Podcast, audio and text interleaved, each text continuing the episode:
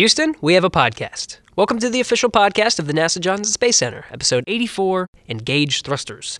I'm Gary Jordan, and I'll be your host today. On this podcast, we bring in the experts, NASA scientists, engineers, and astronauts, all to let you know the coolest information about what's going on right here at NASA. So, if you're familiar with us, you may know that we've been reviewing some of the top technologies for a spacecraft to survive in deep space. We've talked with experts that work on NASA's Orion spacecraft, the one that will be traveling into deep space. And we've talked about life support, protecting from heat and radiation, and maintaining navigation and communication. And we'll tell you all those episode numbers at the end if you want to check them out. So today we're talking about Orion's propulsion system and how it will help maintain the vehicle's course through the cosmos. We're talking with Steve Barsi, European Service Module Propulsion Subsystem Manager based at the Glenn Research Center in Cleveland, Ohio. The service module is being built by the European Space Agency and serves as the powerhouse for the spacecraft with 33 engines. One that serves as the main engine for major in space maneuvering, a few uh, auxiliary engines, and then the rest of them for basically steering. We talk with Steve about the propulsion system, how it works, and why it's suited for deep space travel. So, with no further delay, let's jump right ahead to our talk with Mr. Steve Barsi. Enjoy.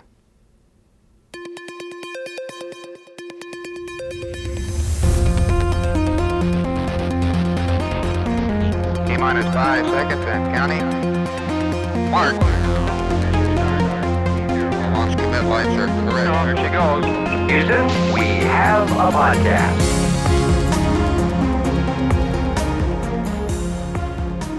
Steve, thank you so much for coming on the podcast today to talk about propulsion and uh, how we're going to get to deep space and the energy needed. Thank you very much. Thanks. It's great to be here. Okay, so the topic is uh, propulsion. It's, uh, I, I guess, when I think about propulsion, I think about the movies and the, you know, the main pilot of the Starship Enterprise pushing forward and actually, you know, going warp speed into space. But I'm assuming it's a little bit more complicated than that.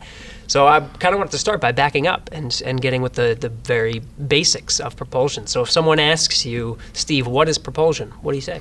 So, p- propulsion is uh, just the mechanism by which um, a vehicle uh, accelerates or, or, translates through through space. Hmm.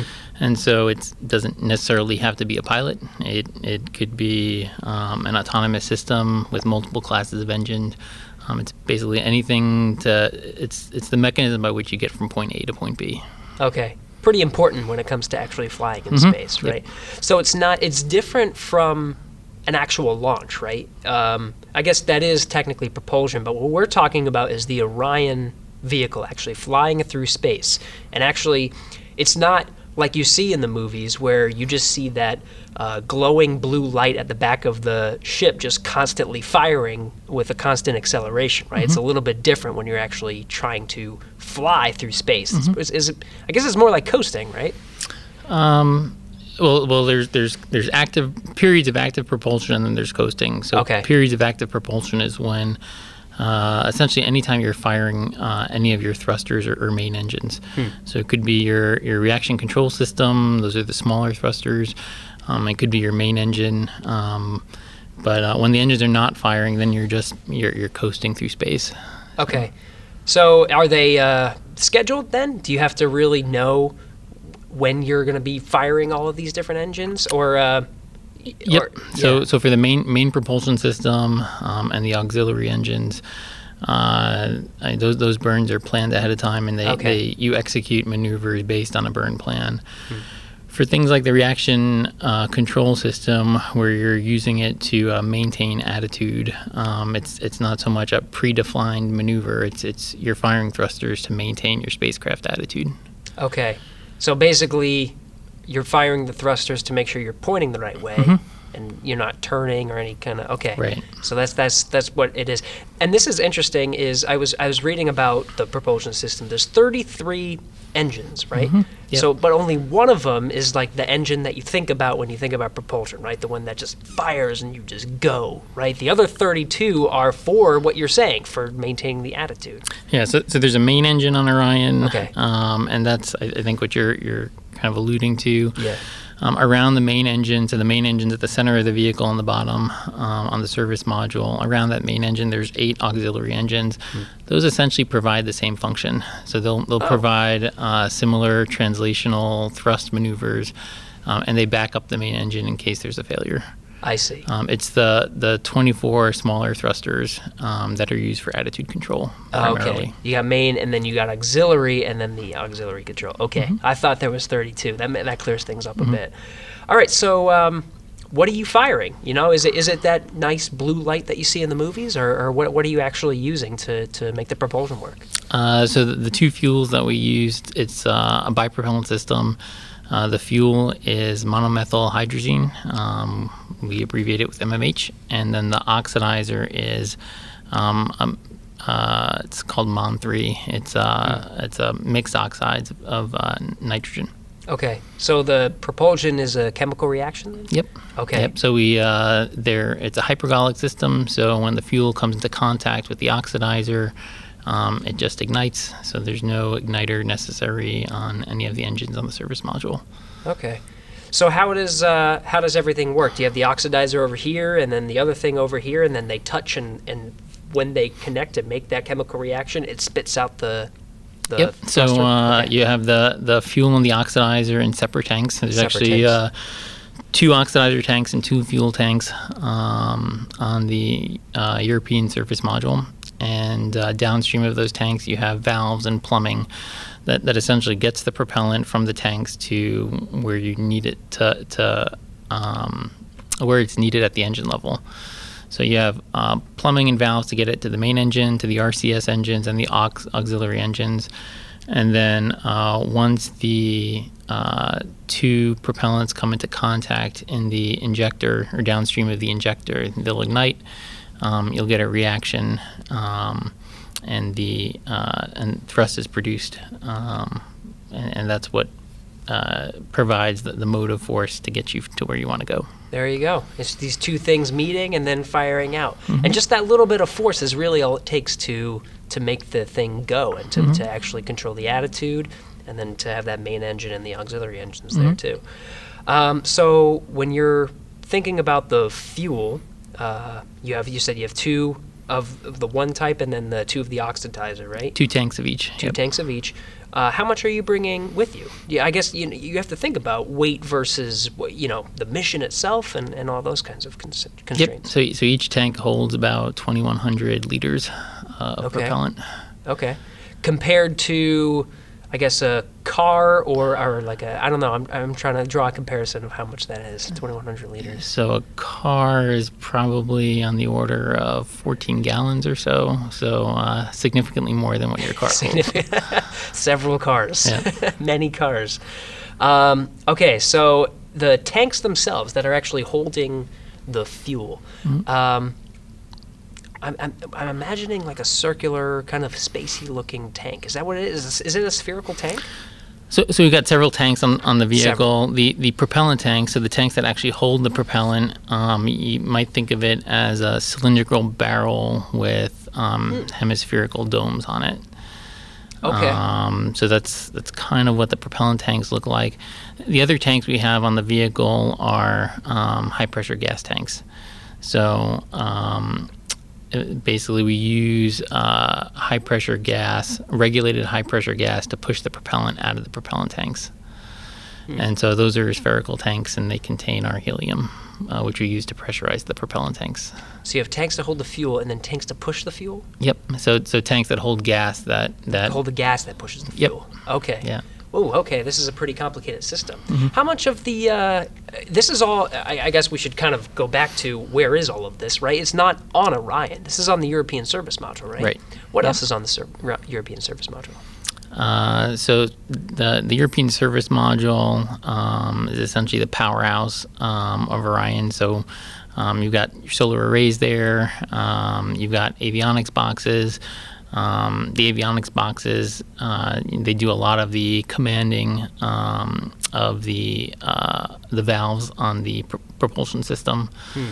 Um, but you got a thermal system, um, and so there's a, a number of subsystems that make up the European service module. Okay, the avionics boxes are uh, computers.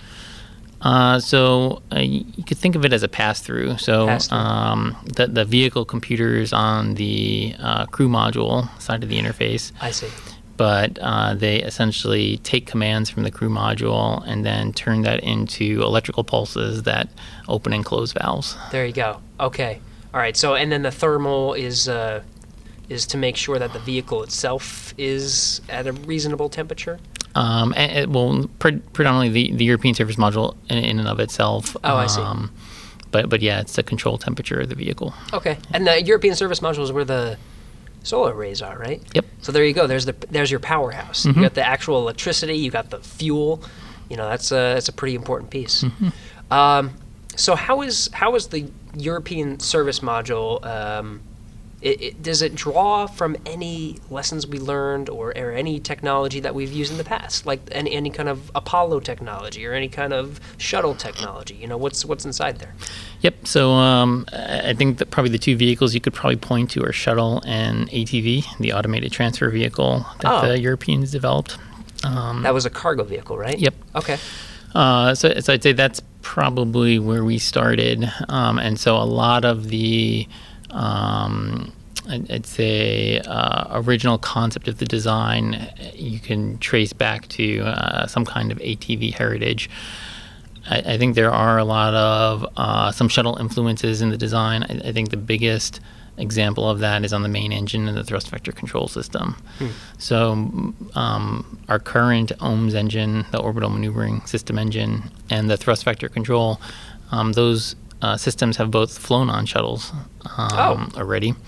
And so at the, the start of Orion, we had this um, inventory available uh, that, that met Orion's needs. And so we uh, essentially re- repurposed that those hardware um, to, to fulfill the, these objectives that we uh, have in Orion. Okay, so they're proven. Mm-hmm. They, you know, they work. Okay, so this is the and and this is the part. This is the main engine with those auxiliary engines that you were talking about. So, so it's the main engine. Main engine, Um, okay. so, so the main engine, um, again, it wasn't just a, a drop-in replacement from shuttle. We, we did um, uh, essentially service the engine prior to delivery to um, Airbus. Okay. Uh, we added some redundant instrumentation. Um, shuttle had two OMS engines, so there was some redundancy there. So we added instrumentation to the engine itself to, to, to buy back some redundancy.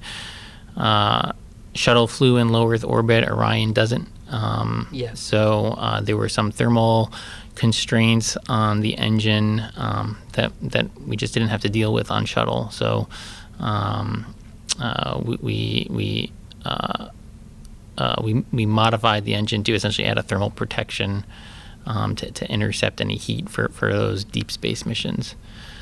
Um, so that's that's kind of the, the pedigree on the OMS engine. Uh, the pedigree on the, the thrust vector control. So it's it's two actuators and two controllers. Um, so the, the thrust vector control actuators they attach to the one end attaches to the OMS engine, the other end attaches to the structure on the ESM, and uh, basically uh, on command you can gimbal the engine in, in pitch and yaw directions to um, vector your thrust in a certain direction.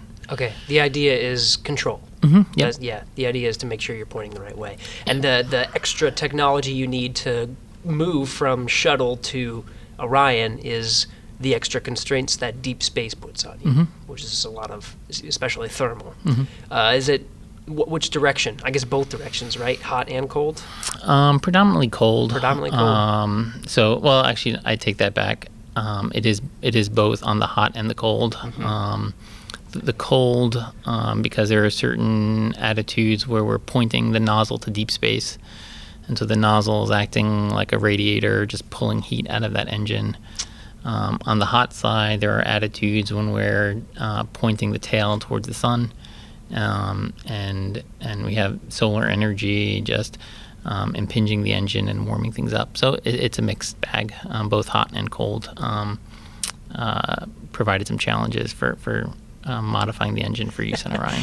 I can imagine. It's not as easy as, you know, just fire the engine and go. It's just where is the engine? Where's the sun and how it's facing the engine? And you have to think about all that whenever you're flying. That makes flying a little bit more difficult. okay, um, So let's talk about the European um, service module a little bit more. Uh, we kind of went through all of the different, I guess, components of what's inside of it. Mm-hmm. Um, so where are we at with it? You know, where is it being built? I think you mentioned Airbus. Airbus is one of the, I guess, prime contractors yep. of, of so, it too. Um, Air, Airbus is ESA's prime contract. Okay. Um, on the propulsion system, um, the uh, Airbus uh, folks in Bremen, Germany, are, are the, the, primary group of, of, people responsible for the propulsion system.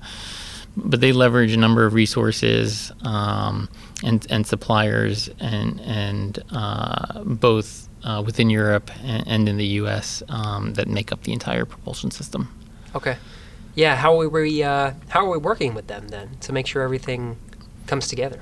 Um, it, it's uh, it, it's certainly been a learning experience, but um, the, the, vehicle is built. Um, it was uh, oh. delivered to KSC, hey. so the the first vehicle is, is back in the U.S. Um, and uh, we're, we're taking all those lessons learned and, and applying them to the build of the second um, ESM. Okay.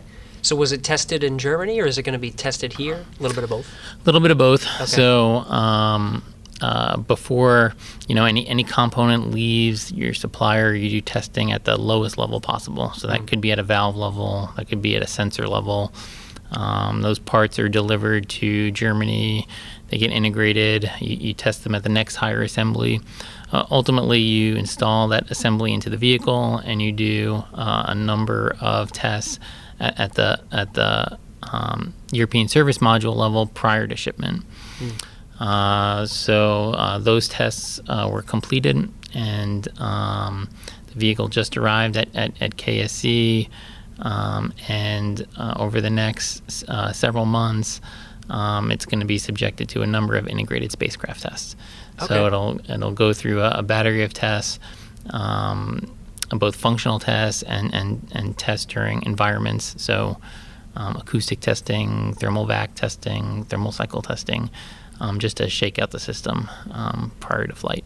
Yeah, getting you know any kind of things that you missed. Mm-hmm. That's really what you're going to do. The poor thing, you're going to just blast everything at it, huh? Yep. All right, so so it's a lot of um, you, a lot of things for the European service module itself, right? Mm-hmm. Making sure it's going to withstand the environment of space, uh, the you know launch, everything in between. So what about um, the propulsion system testing there? How do you make sure that everything's going to fire the way you want it to? Uh, so it's the same thing. So um, so uh, the first thing that gets done, they'll, they'll mate the European service module to the crew module adapter. Um, we'll do a number of uh, proof tests and leak tests on those joints that we just welded up. Uh, there's a battery of functional tests that get performed where you're opening and closing valves, mm. m- making sure that the service module is communicating um, with the vehicle.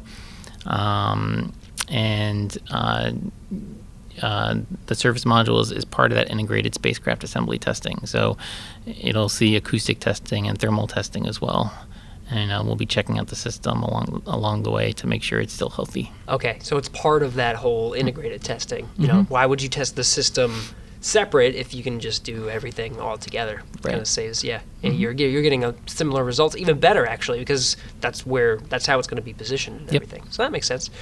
Um, okay, so let's talk about um, the missions coming up. Mm-hmm. Uh, you know, we're we're we're testing a lot of this right now. We have the European Service Module, I guess, in Florida right now. Mm-hmm. Uh, crew modules being tested. We had a couple podcasts about um, the uh, uh, escape system. You know, that's being, we got a lot of tests going on here. Everything is going to come together, and you're going to launch everything and test it on EM1, Exploration Mission 1. Yep. So, what are we looking forward to for uh, propulsion testing on EM1? What's that going to look like?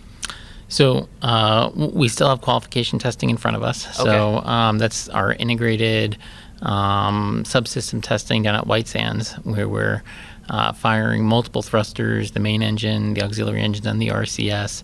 Um, in, in, an integrated fashion, mm. um, doing different burn profiles, just shaking out the system at, at the propulsion subsystem level. Um, and uh, that uh, from a prop- propulsion standpoint, that that's probably the most important testing we can do to qualify the subsystem, because mm. you'll get all the interactions with the different engines firing, um, and, and, from our our purposes, it's it's pretty important from a from an overall um, spacecraft certification. Um, but once we pass the, the propulsion qualification uh, subsystem testing, um, uh, there, there's really no additional testing outside of the normal integrated spacecraft test that the rest of the vehicle is going to go through. Um, uh, at least from, from a subsystem level, that, that we'd say we're ready to fly. Hmm. Okay. Wow, that's mm-hmm. coming up soon. Then mm-hmm. it seems like you know a lot of these these boxes have been checked. You know what? One thing that just came up just. Uh, just based on what we were talking about, you know, testing, and then we're, we're actually going to fly this in deep space, right? This is for EM1. Mm-hmm. Uh, I, I, was thinking about the fuel. You said the fuel was MMH, right? And mm-hmm. then you mm-hmm. have an oxidizer. Um, why why those? Why why did you choose those kinds of fuel for um, deep space versus, I guess, other types? Well, I mean, the, the other t- class of fuel is cryogenic, okay. and uh, I think cryogenic fuels have the challenge of being able to keep them cold for mm.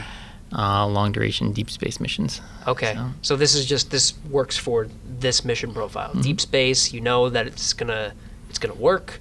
It's gonna work where you want it, how you want it, that kind of thing. Plus the pedigree of the, I mean, that was the fuel system that, that's been used on um, multiple vehicles. Um, Proven. Yep. Yeah, yep. that kind of helps too. Mm-hmm. um, so uh, I guess EM2. Now, now we're looking forward to actually putting crew on the vehicle and testing it with crew. Mm-hmm. Any differences there, or is it pretty much uh, pretty much the same? Uh, so, so there are differences. Okay. Um, I mean, at the at the uh, subcomponent level, um, we're rebuilding valves that that um, you know we might not have been for EM1. We're using different sensors in some cases. I think the biggest addition for um, EM2, at least from a propulsion standpoint, is the addition of um, helium crossfeed. So that allows you to uh, essentially um, pressurize one propellant tank in the event you have some anomaly in, in, in or blockage in another part of the system. So, from a, a crew survivability standpoint, it was important to add that capability. Hmm crew survivability, uh, uh, redundancy. Is that really what it comes down to, or yeah? So um, if there is some blockage or leakage in the system, okay. um, and and you find yourself in uh, an inability to pressurize one of the propellant tanks, um, Crossfeed will will give you a capability to um, get the crew back. Okay, there you go. Which is you know that's one of the main things about flying people is uh, crew safety, mm-hmm. making sure you can get them back. Um, so, what about the actual control of the propulsion uh, for EM2 or for I guess any mission really? Um, are the crew actually do they have a stick and are they controlling where the thing is going to go and where the thrusters are firing, or is a lot of this automated? How is how does everything controlled? It's mostly automated. Okay. Um, I, I, think for future flights there will be some. Um, uh, manual control of the reaction control jets. Um, but but for the most part, um, it, the the burn plan will be uh, something that'll be defined prior to launch. Okay. Do you have a good idea of the the plan for propulsion during some of those missions, actually going around the moon and everything? So like once the spacecraft actually separates from the rocket, right, SLS. Mm-hmm. Uh, at what point are those main engines firing? At what point are the you know the thrusters firing to control the attitude? Do you have a good understanding right even right now of when things are going to happen? I, I, think a, a, decent understanding. Okay. I, I, think from our perspective, though, from from a prop, propulsion standpoint, um, we're giving the vehicle a capability, Aye. and so um, basically what we're saying you can fire your main engine up to X number of seconds. Um, you could fire your auxiliary uh, engines uh, for this duration. You know how you choose to um, uh, use up that, that total amount of burn duration is something that the mission planners have something at their disposal uh, when they design a specific trajectory. There you go. That's the difference between the engineering side and the operations side. Mm-hmm. You you just define this is how long you can fire a thruster. Mm-hmm. And it's up to the operations folks to say, all right, we want it to fire here, we want it because we want to go here and make sure mm-hmm. that it's have enough backup for this. Okay, that's cool. So are you working pretty closely with the operations folks then to uh, to understand what their mission needs are, and to actually define the requirements for building the spacecraft. Yep, and it's, Okay. it's always a give and take. Um, I, I mean, on one hand, from, from a mission planning perspective, you want to maximize your amount of capability. Yeah. Um, and, and sometimes that doesn't always mesh with what the hardware can actually do. And, and so there's there's a give and take between um, trying to maximize the capability and, and stay within uh, to maximize the vehicle capability and stay within the component or engine um, uh, capability that, that it can deliver to the system. Okay. Is there any uh, kind of cross-disciplinary sharing, especially within Orion too? So, are you the propulsion guys talking with the avionics guys, talking with the life support guys? Um, is there some cross-disciplinary stuff there to make sure everything just works together? It is. So uh, we are um, very close coupled with the avionics guys. Um, w- without commands to fire the engines, our propulsion system isn't going to do anything. There you so uh, we, we are working closely with them. Um, and then I'd say from a, from a thermal standpoint too, uh, we do work closely with the with the thermal team and um, uh, trying to to understand um, and and make sure our propellant doesn't freeze in our lines, for instance, and, Yeah. and cause a blockage. So we, we do work closely with the thermal team as well. That's important.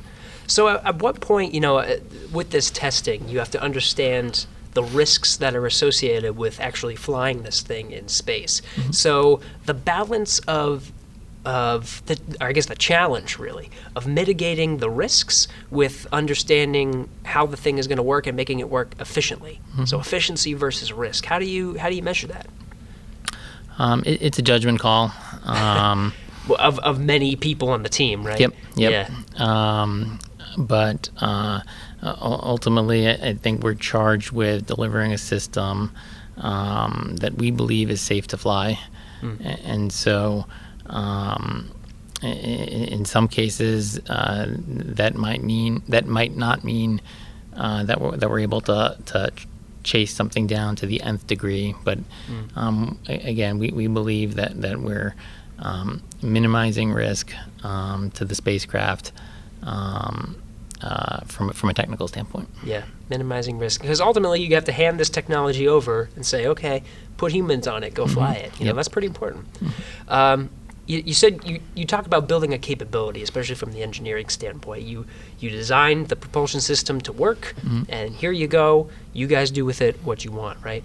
So looking forward to um, you know missions even beyond EM1, EM2. We're we're talking a lot about the moon now. We're going back to the moon.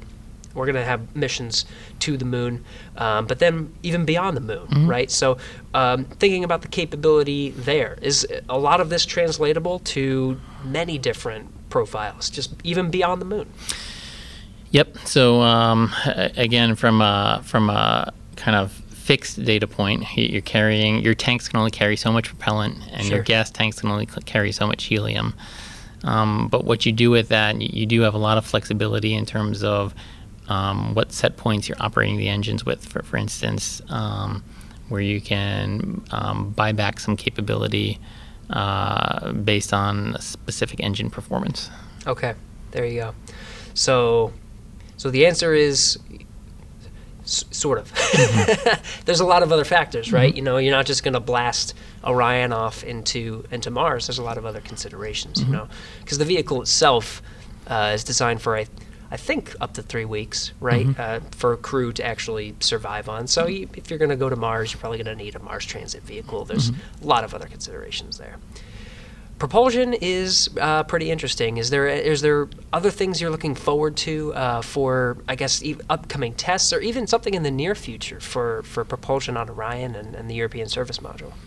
Um, I'd say the biggest thing I'm, I'm looking forward to from a test perspective is uh, one of the last. Uh, it's a qualification test we run at the subsystem level at White Sands. Is a full up test with all the engines firing, Ah. and um, that's stressing from a, a propellant demand perspective because you're firing all the engines. You're, you're um, At the same time? at the same time. Yep. Wow, it's got to be Um, a sight. Yep. So that, that's probably one test I'm really looking forward to. Yeah. Yeah. It's kind of like I was talking with uh, think it was Ronnie Backus on a couple episodes ago about uh, Orion's heat shield and thermal testing, and I was like, that's got to be an engineer's dream, man. You mm-hmm. got to do the thermal testing. All you're doing is shooting fire at the thing, right? Mm-hmm. That's that's pretty fun. Yep. It's it's when things you know you get to do those sorts of tests. Those are really exciting, mm-hmm. and to really not only just you know the exciting part of just the visual, like wow, this is so cool. I get to shoot fire at the spacecraft. I get to you know really push this thing to the limits, but really to push your knowledge too. Mm-hmm. Yeah, everything that you put into this vehicle is being tested. You're really giving it a run for its money. If it comes out the other end, you know you did your best. Mm-hmm. That's yep. not bad. Well, Steve, thank you so much for coming on the uh, podcast today and describing propulsion. This is absolutely fascinating, and it sounds like you've thought a lot of this through and are working with a great team to make sure everything comes together. So it's very exciting. Thanks. It's been a pleasure.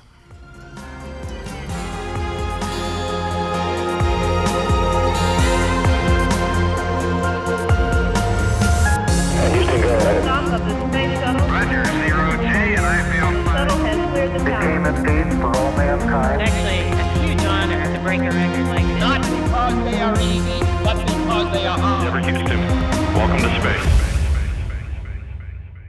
Hey, thanks for sticking around. So, today we talked with Steve Barsi about Orion's propulsion systems and how it's going to get us through deep space. So, that wraps up all five of our technologies from the article The Top Five Technologies Needed for a Spacecraft to Survive Deep Space. You can check out the episodes on Houston We Have a Podcast in no particular order. Uh, episode 66 was titled 5000 Degrees Fahrenheit, uh, talked about Orion's heat shields. Episode 69, Navigating Deep Space on the Navigation and Communication Systems. Episode 70, 75 on radiation shielding and episode 78 called Livable Space on the life support systems. Uh, you can go to some of our social media accounts, especially NASA Orion and the NASA Johnson Space Center. Use the hashtag AskNASA on your favorite platform Facebook, Twitter, or Instagram. Submit an idea for the show, and uh, just make sure to mention Houston, we have a podcast so we can find it. This episode was recorded on November 13th, 2018. Thanks to Alex Perryman, Norah Moran, Pat Ryan, Greg Wiseman, Laura Rochon, and Rachel Kraft. Thanks again to Mr. Steve Barsi for coming on the show and taking the time out of his schedule while he was here in Houston. We'll be back next week.